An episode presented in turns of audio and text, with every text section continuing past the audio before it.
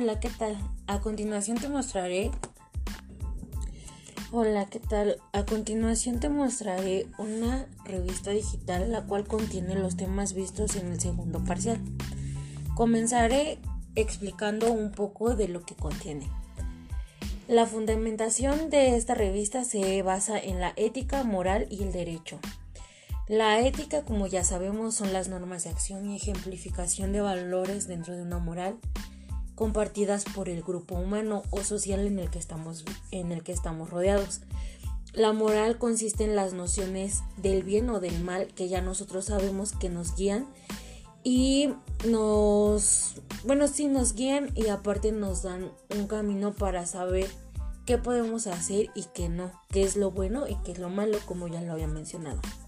El derecho, como bien sabemos, son los principios y normas generalmente inspirados en la justicia. Estos obviamente están en la sociedad y en pues sí, en la vida que tenemos. dentro de la revista también está lo que es el derecho del eh, la ética, perdón, del profesionista en derecho. Esto quiere decir que siempre, bueno, como yo lo entendí, es de que la ética siempre estará presente en la vida del profesionista y no solo, a lo mejor está presente también en nuestra vida diaria de nosotros sin ser todavía profesionistas. Sin embargo, cuando ya somos profesionistas en derecho, ya tenemos que tener más arraigados lo que es la ética y a su vez la moral. Siempre actuar de una manera bien, donde tengamos cimentados los valores y los deberes, la tomar decisiones correctas, que al momento de aplicar tenga una idea bien, que tengamos pues sí que sea todo lo que hagamos que sea correcto, sin que mm, hagamos algo mal o que esté dentro de nuestro de nuestra profesión que sea mal y que sepamos que está incorrecto y lo sigamos haciendo. Em, también está una parte que José Campillo Sainz, el maestro, decía que él mm, formaba más bien como un decálogo, decálogo del abogado y decía que el abogado servidor de la justicia a través del derecho era utilizar el derecho al servicio de la justicia y luchar por ella utilizado como medio de derecho. Otra cosa que decía era la probidad, es decir, que el abogado debe ser un hombre bueno, íntegro, honrado y recto en su conciencia, es decir, tener probabilidad de, mm, de hacer las cosas bien y no emplear nuestros conocimientos sino al servicio de las causas justas. Es decir, que hagamos las cosas que nos parezcan justas y no lo incorrecto. Tener siempre lealtad, que si tenemos algún pues algún caso que seamos fieles a la persona en la que estamos trabajando. Decir siempre la verdad, el abogado siempre debe ser firme, ser estudioso. Obviamente estudioso se refiere a que siempre que vayamos a hacer algún pues sí que llevemos un caso o cualquier cosa que hagamos que siempre tengamos bien presente los, los cimientos por así decirlo el hecho de saber de dónde yo estoy diciendo esto, de dónde saqué todo lo que voy a decir, de dónde lo estoy sacando. Eh, tenemos que tener honor y dignidad profesional, tener un profundo sentido humano, o sea, es decir, que adentrarse en la vida de la realidad de lo humano y a no sopesar situaciones o antecedentes de una conducta y fines que pretenden alcanzar. Debemos tratar de conocer y de, y de comprender a las personas. Y pues eso sería lo que decía José Campillo del decálogo que él decía.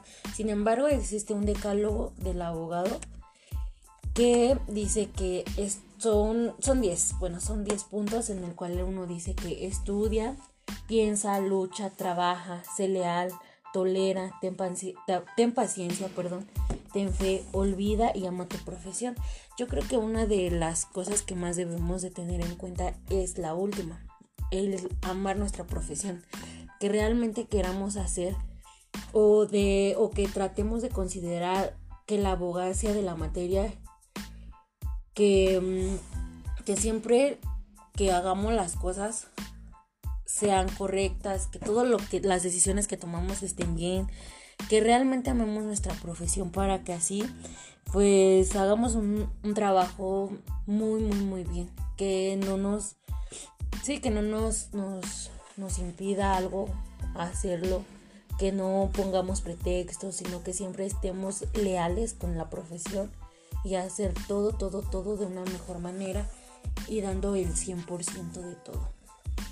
Em, también nos da unos códigos de ética que em, eh, los códigos estos es declarativa, discriminativa perdón, y metodológica.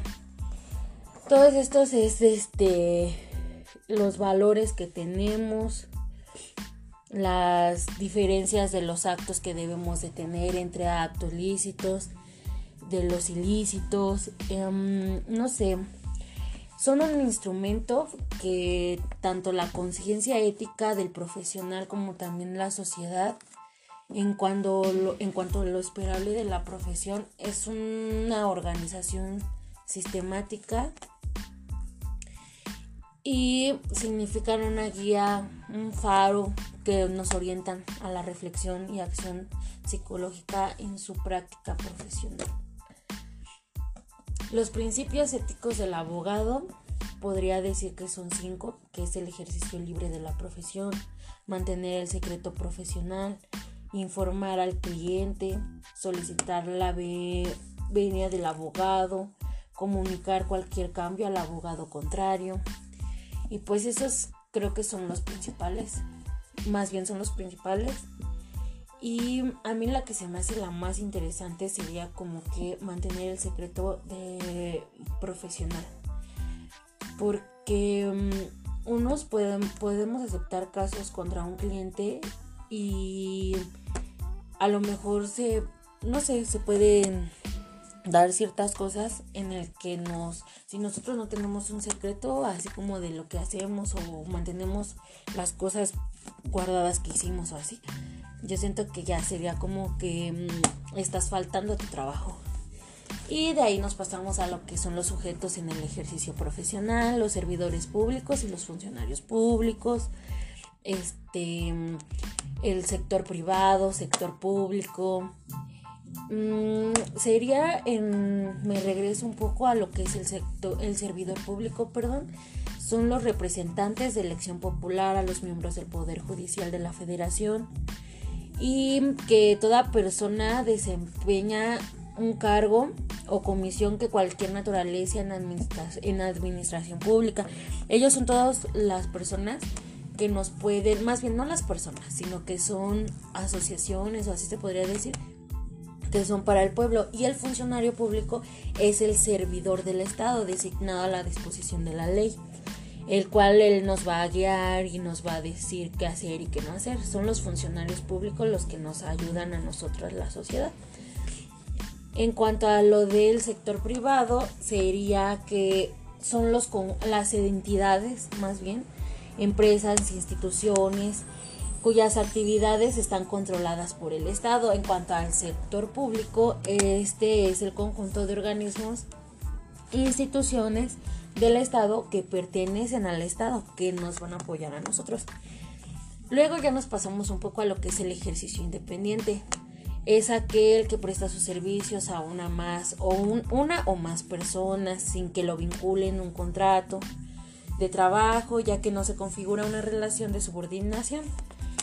También está lo que es la positivización de ilícitos énticos. Esto es el, mm, ¿cómo se podrá decir? Bueno, se refiere a la modalidad deóntica que caracteriza una conducta humana, atendiendo los caracteres de las normas. Pueden dividirse en obligatorias, permisivas, prohibitivas y facultativas. Y por último tenemos el libro que leímos, Los Cuatro Acuerdos. Este libro la verdad me pareció súper interesante de Miguel Ángel Ruiz, en donde nos explica realmente, bueno, se basa en una, mm, en una, bueno, en la antigüedad, por así decirlo. Él este, nos daba un valor o nos decía que realmente es un valor estos acuerdos que depende de dónde lo observes, los cuatro acuerdos se expresan de manera sumamente simple y muy profunda a la vez.